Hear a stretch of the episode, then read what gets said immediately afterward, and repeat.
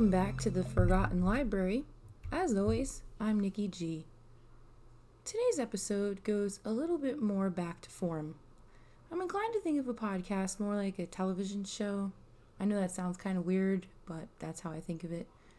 And episode 4, while still entertaining to some, added a different element, like a special guest that isn't to everyone's taste or a crossover episode that no one asked for. So today we're going back to our little four color friends, the Golden Age comics. In episode 3, I gave a very brief overview of comics in general. So if you'd like to hear more about that, you can listen to the first few minutes of that episode or check the show notes for my sources. Since then, I've done a little more research into the beginnings of the romance comics specifically. This episode goes a bit long, and I've learned my lesson from last time, so I will definitely be splitting this into two shows. The romance comic origin story begins with the pulps. These were magazines named for the type of paper on which they were printed, which was much cheaper to print than, say, the glossies or slicks like Saturday Evening Post, which were printed on much higher quality paper and could command a slightly higher price. The pulps began in 1896, but really hit their stride in the 1920s. I won't go into too much detail about the pulps, as these will probably feature in a future episode, but many titles were long running, some to over 100 issues. One of these was Love Story magazine, which printed an astronomical 1,158 issues in its 26 year run. Pulps eventually died out, mainly due to paperback novels, the rise of television, and comic books, which were similar to the thrilling tales of the pulps, but with pictures, and in color too. So, these comics, geared toward teens and young girls, also gave rise to the specific romance genre eventually. But first, there was Archie. Archie was put out by MLJ Comics, which eventually became Archie Comics Publications. Archie is generally recognized as the first teen humor title, while there were others, they weren't as well known or as long lived. Prior to Archie, there were newspaper strips such as Freckles and His Friends in 1915 and Harold Teen in 1919, as well as Andy Hardy movies with Mickey Rooney put out by MGM in the late 30s through the mid 1940s, and Henry Aldrich movies put out by Paramount in the late 1930s to mid 1940s, as well as him having his own radio program. Harold Teen would also star in an all teen humor comic book called Dell Four Color in 1942. It's what's known as a one shot, in which he appeared only in that one and was never seen again in that particular title. Archie made his debut in Pep Comics and Jackpot Comics, eventually taking over Pep with exclusive cover rights in December 1944. The first issue under his own name was in winter 1942, but he shared this issue with some animal humor comics as well, which were popular at the time. Such characters as Cubby the Bear, Judge Owl, Squirmy the Worm, and Bumby the Detective. No, I'm not making that up. World War II and post war paper rationing led to Archie appearing sparingly during 1945 to 1946, with 10 issues and 12 issues respectively being published in those years. There were other experiments of regular teen comics along the same line, such as Wilbur, also from MLJ. He predated Archie by a few months and got his own comic after starring in Zip Comics, but eventually died out in 1944. Also, Haphazard from Ace ran from 1944 to 1949. This would become Real Love in April 1949, Ace's first romance title. The female frontrunner Archie was Patsy Walker, she made her debut around the same time as Archie, but was put out by Timely, the company that eventually became Marvel. Yes, that Marvel. Miss America was a flying heroine in Marvel Mystery Comics from 1943 to 1948 and eventually got her own comic book. Patsy Walker debuted in the second issue of Miss America's own title and became the lead feature after Miss disappeared for some reason from her own comic after issue number 5. This led to the title evolving from a superhero title into a preteen and teen comic. In addition to strips, it had features on fashion, beauty, and so on, as well as lots more advertising than its contemporaries. Patsy had her own title by 1945. Unlike Archie and other comic book characters, she only ever appeared inside the pages of these four color beauties, never on television or radio programs. Her comic became very popular during an upset in the early 1950s, which led to many publishing houses, including Timely slash Marvel, jettisoning many of their titles. Patsy Walker and Miss America were kept as bi monthly publications. According to Michelle Nolan, nearly 20% of Marvel's comic books in 1958 featured the same two teenage girls. Patsy Walker would have five titles over the years. the aforementioned Miss America, Patsy Walker, and also Patsy and Hedy, featuring Hedy Devine, Marvel's answer to Archie's Veronica, Patsy and Her Pals, and Girls Life. These latter two were more limited runs. Girls Life was only six issues, for example, and marketed as Patsy Walker doing the editing for her own magazine. Patsy Walker and Archie spawned many competitors in the teen humor niche. From 1947 to 1950, Timely slash Marvel publisher Martin Goodman had approximately 230 issues devoted to teen humor, stretched over 14 different titles. Some of these were working girl comics, such as Millie the Model, Nellie the Nurse, Tessie the Typist, and so on. Some were marketed as career girl comics, which I'm not really sure what the difference was. One of note was Meet Miss Bliss in 1955, which had a four issue run. This comic was written by Stan Lee, yes, that's Stan Lee, and illustrated by Al Hartley, and was about an elementary school teacher trying to find love. These issues were during the Comics Code Authority period, so publishers were basically throwing anything at the wall to see what stuck, as it were.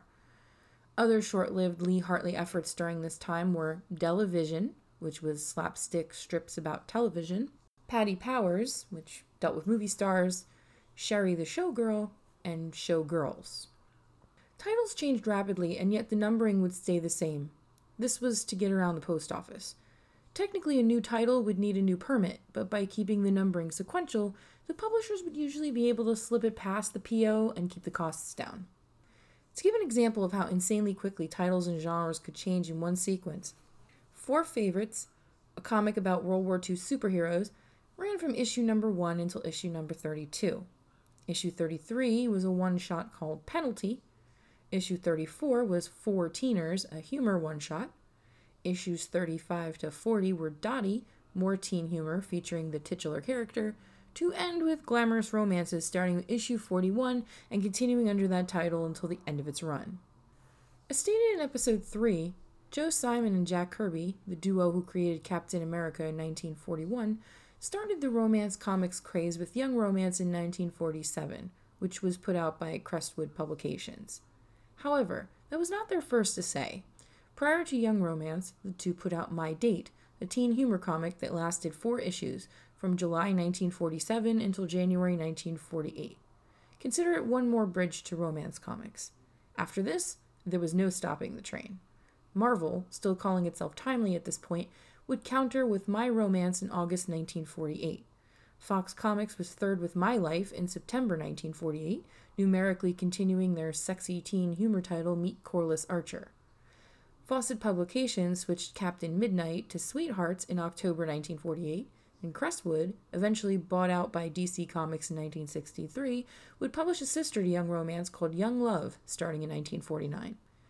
After this, pretty much everyone, even the tinier publishers, got into the romance comics in some way, leading to what Michelle Nolan, author of Love on the Racks, a history of romance comics, calls the love glut. This was not sustainable long term, of course, so by the early 1950s, many of these titles would be canceled.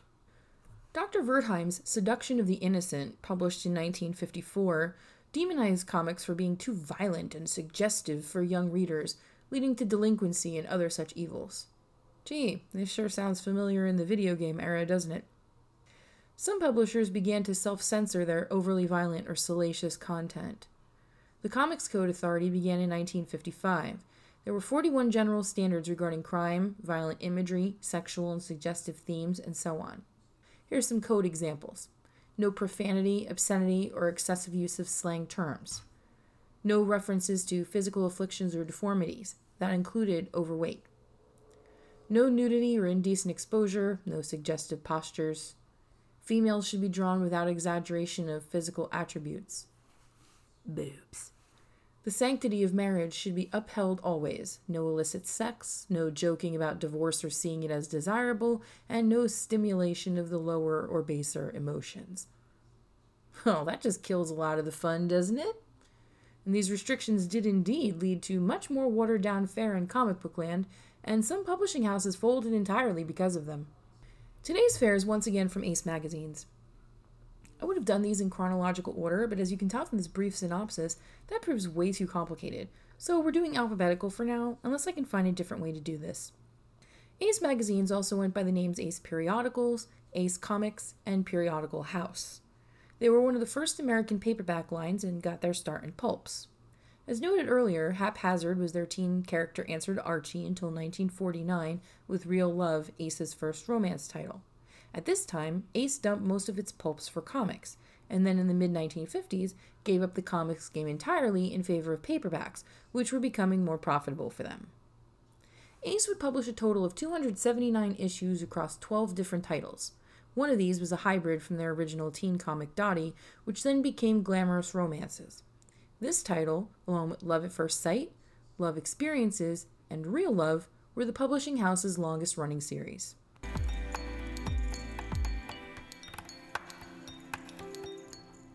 Romances ran six issues from August 1949 until August 1950. Number 5 is not available on any of the comics websites I've checked, so let's see what we can dig up in the 5 extant issues. Right on the inside cover is a full sized house advert for all of Ace's romance comics, billing them as exciting, fascinating, different. Every cover has an embracing couple on them, which, yeah, romance mag, but is it really different then? Our first story is I couldn't go back to him. No, I just couldn't. We open with a blonde woman and a dark haired dude with a pipe. He has his arm around her, and they're standing in a white picket fence with a cute ranch style home in the background. The text intro tells us that the woman had gone to visit her old school friend Gloria and met Michael. Of course, she wasn't expecting anything at all, at all, but they had a whirlwind courtship, and now they are engaged. Michael bought them this cute little house, and it's all furnished and ready for them and their love. Aww. Faye sighs happily about the house, and Michael tells her that he's the envy of all the menfolk in their town because she's the best looking woman they've ever seen. That seems pretty shallow, and indeed, in the next panel, Faye tells us that Michael is always talking about her looks, and that worries her because it seems that's all he cares about. Yeah, you don't have to squint to see that red flag waving there, honey. He continues waxing poetic about her beauty and that she needs to go to Los Angeles and get herself a lovely trousseau that will complement her looks. She demurs because she doesn't want to be apart from him for a couple of days, but he says she's got to have a lovely wedding gown and be the most beautiful bride in the whole state of California. This ain't a little flag, y'all, it's a fucking banner. Before she leaves, she talks to her friend Gloria and discovers that Gloria and Michael used to date. But Michael swears he only has eyes for Faye now because she is so beautiful. You're a trophy, Faye. Michael can't wait to mount you on the wall of your new home. Of course, tragedy must strike, or there isn't a story. On the train, there's a terrible crash, and Faye is flung into a mirror which cuts her face, making her a candidate for plastic surgery. In the hospital, Dr. Robert asks for a photograph of her so that he can fix her face. Swathed in bandages, face as he can do what he likes, for nothing matters anymore. Okay, pig face it is then. Faye tells us that she was too ill to care at first, but then realized that if she needed that much plastic surgery, her face must be terribly scarred. What would Michael do? But then she also discovers that there was a mix up during the wreck and she was reported as dead. She wonders if, since she's probably ugly now, she should just let him go on thinking that she's no longer among the living. The doctor breaks in on her thoughts and asks if there isn't anyone he can contact for her. She has no living relatives, of course, and she doesn't want anyone to know about her, least of all Michael. When her bandages finally come off, she cries that she looks horrible. The nurse tries to assuage her upset, saying that the lines on her face will go away as she heals. But she hates her face. She wants Michael, but yet says nothing because she's disfigured now and she knows that he won't want her. She's ready to leave the hospital, and Dr. Robert asks if there's anyone to take care of her and that he kind of feels responsible for her now. She says that she was a doctor's receptionist before the accident, and he says, Great, I need a new office assistant, so you could work for me, and you can board with me and my sister. Faye wants to know if he just made this job up to help her out because she's a charity case, but he doesn't really answer that. So that means we know the answer, don't we? During this scene, by the way, Faye has on a hooded cloak and her face is in shadow. Dr. Robert's sister Molly is kind to her from the very beginning. We can see Faye's face now, and she's still pretty, just a different way. Her nose is different, that sort of thing. Faye keeps herself busy, but Molly thinks it's not normal for Faye to stay in and not date. Don't think about turning weird, Faye. Molly has her eye on you. She also tells us that she's been avoiding mirrors as much as possible. Finally, the doctor forces her to look at herself in the mirror. She realizes she could go back to Michael, and this causes the doctor to sigh and turn away. Faye knows that the doctor is in love with her, but who cares about that? She's still pretty, so she could still be with Michael even though she's been away for three months and he thinks she's dead. Oh, and also that he's really fucking shallow. Whatever. Faye says her tearful goodbyes to Molly and Dr. Bob and travels back to the little house that might have been hers. Of course, Michael doesn't recognize her when he comes to the door. Duh, you had plastic surgery, remember? What's worse is that she hears Gloria's voice inside the house saying that the person at the door is probably the society reporter she invited from the paper. Michael invites her in and tells her that she's very beautiful. Here we go again. Faye realizes she must reveal herself, and indeed, Michael thought that she was dead. Once he hears the story, he kisses her, and Faye waits for the thrills. But they're not there. Gloria's shocked face is in the doorway in the background, which, yeah, she's supposed to be marrying this guy. And all of a sudden, his old girlie comes back and he's into her again. Sup, shallow bastard? Especially when we discover that their wedding day is tomorrow. Faye tells Michael to go after Gloria, but Michael's like, meh, she'll get over it. Boy, you rescued me today from marrying that uggo, huh? Give us another kiss, baby. Faye says, You were only ever infatuated with me. It was never love. Gloria's the one for you. The whole time I was away, I thought about this house. Michael replies, Well, if you marry me, then the house will be ours. Faye says, When I marry Michael, it will be a man I marry, not a house. I sure hope so, lady, as I think there are laws about that sort of thing. He gives her a weird ultimatum. If she leaves, he'll marry Gloria and never look at another pretty face for the rest of his life. That's a horrible thing to say about your betrothed. Faye's like, Boy.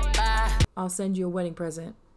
She goes back to Dr. Bob's house, which pisses Molly off, because she figures Faye is coming back to break her brother's heart. Bitch, you can't seem to make up your mind, so I completely understand why Molly would be shitty to you. Dr. Bob comes in just in time, and Faye runs to him and tells him that he's the one she loves, and he asks her to marry him. She says he made over her heart when he made over her face, and she loves him. For today, that is. I'd watch out for her doctor. She seems a bit fickle, just like Michael. The next story is Sister Without Scruples. Sounds kinky. A girl named Fran is our narrator for this one.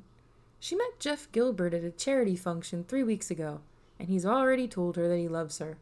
Whirlwind romance indeed. These all seem to have that theme.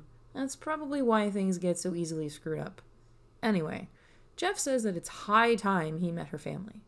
You know I haven't any of my own, so yours will have to do for both of us. Oh, Jeff, I just love your patronizing tone especially from an orphan. And what if you don't like her family? Is that her fault? Of course, Fran is more worried that Jeff will like them a little too much, especially her stepsister Rita. Rita takes all of Fran's men away from her. Whoa.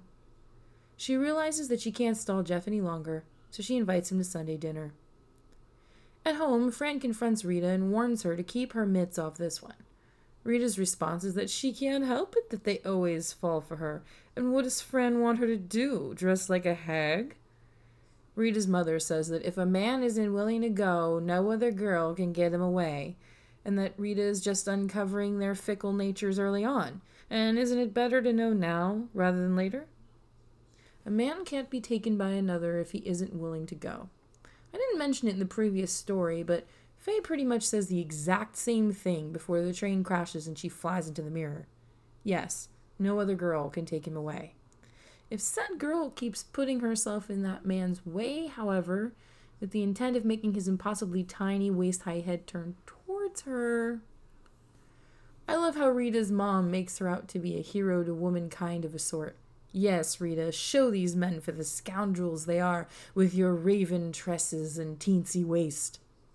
In the next panel, Fran tells us that Rita lied to the last two guys she dated, telling them that Fran was a two timer and other things when she was only working late.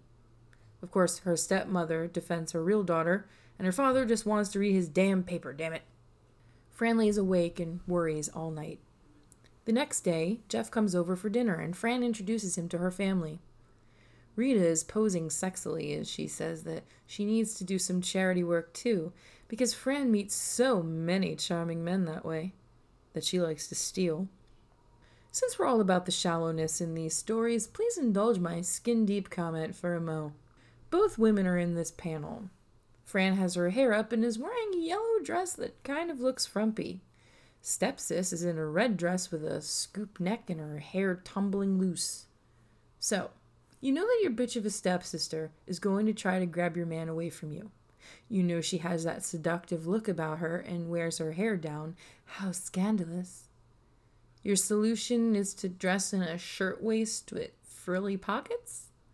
Yeah, she's looking pretty smoking by comparison, and baring her shoulders. Rita makes some insinuations about Fran that she has so many suitors, that sort of thing. Later, Jeff takes a walk outside with Fran, and he floats the idea that Rita is a bit outspoken. Fran says that's not quite the word she would use. Then he says that Rita is very pretty, and Fran looks away, thinking, he's a goner. To add further insult, he says that Rita seems to be the one that would be more sophisticated rather than Fran, but appearances can be deceiving, I guess. Is sophisticated code for whore? I think it is. Instead of really defending herself, Fran just says, not just appearances. Girl, claws? Fight! Rita's purrs did not fall on unwilling ears, we learn, as it's just about a week later and Jeff is taking Rita out now instead of Fran. Hmm. A week seems rather long. Perhaps his periscope is not up to snuff. He needs to talk to Dr. Howe. Rita is dancing with Jeff and makes further insinuations about her stepsister being not all she seems, and he's like, Don't talk about Fran. Let's talk about us. You seem to have fallen out of love rather quickly, Jeff, and without a word to your original girlfriend. Yeah, but she's the callous one. While these two are out having a grand old time, Fran is laying in bed crying and wondering how she can get Jeff back. If only there was a way to prove that her stepsister is the conniving one. But how? The next day at work, Fran encounters Mr. Creeper, whose actual name is Lee. His opening line is, Hello, beautiful. It couldn't be me you're daydreaming about, could it? He looks quite a bit older than her, which ups the ick factor. Ordinarily, Fran would turn him down, as he oh so dramatically says this would be for the 21st time.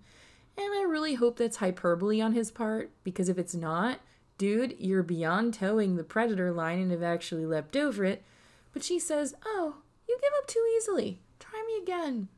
So he asks her on a date for the evening, and she says yes, wheels turning rapidly in her little blonde head.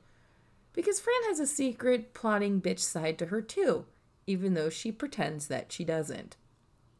Of course, he can't believe his ears, and she jokes with him and tells us that she would feel bad about using Lee, but he makes a play for all the girls and isn't really attached to anyone. That still doesn't mean he isn't squicky, Fran. Just saying. Anyway, she goes home all happy and smiles past Rita, who's suspicious and wants to know what's up. Fran waxes poetic about Lee and how wonderful he is, and it's really, truly love this time, not infatuation. While she's talking, Rita is all done up in a two piece strapless bathing suit with very prominent cleavage and posing like a model while she listens to her stepsister. This volume is definitely pre code because there are several violations in this one panel alone. Fran continues about how she's so glad that Rita took Jeff off her hands because then she never would have fallen for Lee, etc., etc. And seriously, Rita, how dumb are you? Two weeks ago, Fran was basically begging you not to steal her man, and now she's all gushy and telling you too much information.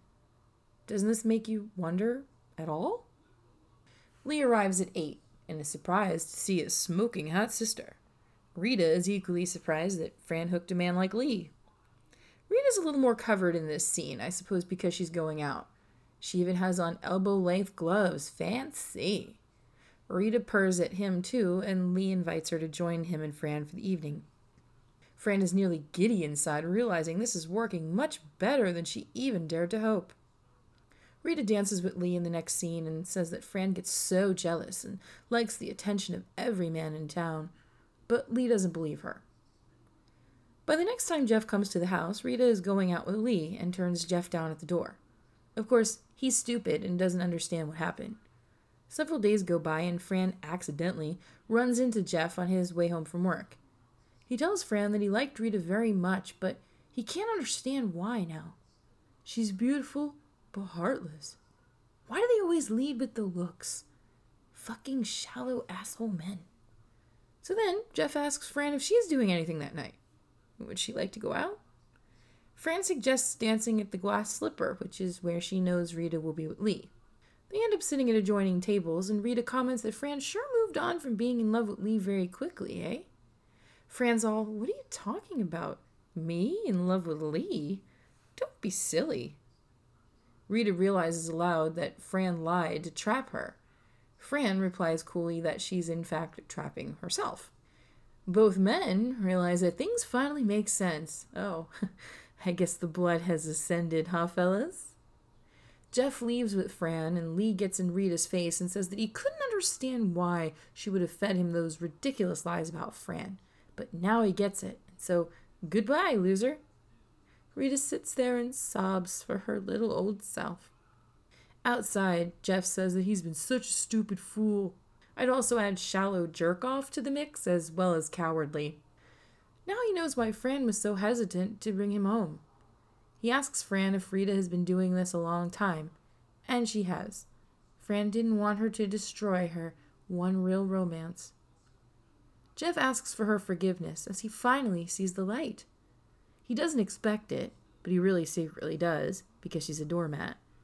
And she definitely does forgive him because, again, she's a doormat. So, what's the lesson here? Jeff really, truly loves Fran, except for the time when he was into her two timing hoe of a stepsis. But, but, it wasn't his fault. Rita and her feminine wiles and her shoulders and that, that vixen hair. Blast that woman.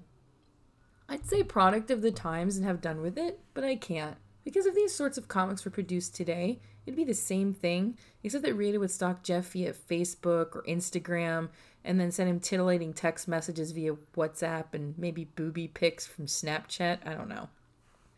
At the bottom of this page is a contest. Ace was giving away four cash prizes for the best submission of 50 words maximum. Rank your top three favorite stories and why. And which comics do you read regularly? That seems like a lot to cram into 50 words, but the top prize was $15, which in 2019 money is $161.40, so approximately 328 a word. Not too shabby. At first glance it seems weird, but look into quite a few comics of this time period and there are similar contests. Really, this is market research and actually pretty clever. Today, you're lucky if you get entered into a drawing for an Amazon gift card. This is where we're going to wrap it up for this episode. There are a few more issues to get through, but we'll tackle those in part two, which will be released later this week. The Forgotten Library is on many podcast aggregators, the most popular of which are Anchor, where you're probably listening right now, Apple, Spotify, or Stitcher. You can check the rest out on my Anchor page, where you can also leave a comment. You can also email me or hit me up on Twitter at ForgottenLibra1. Until next time, I'm Nikki G, your intrepid library haunter.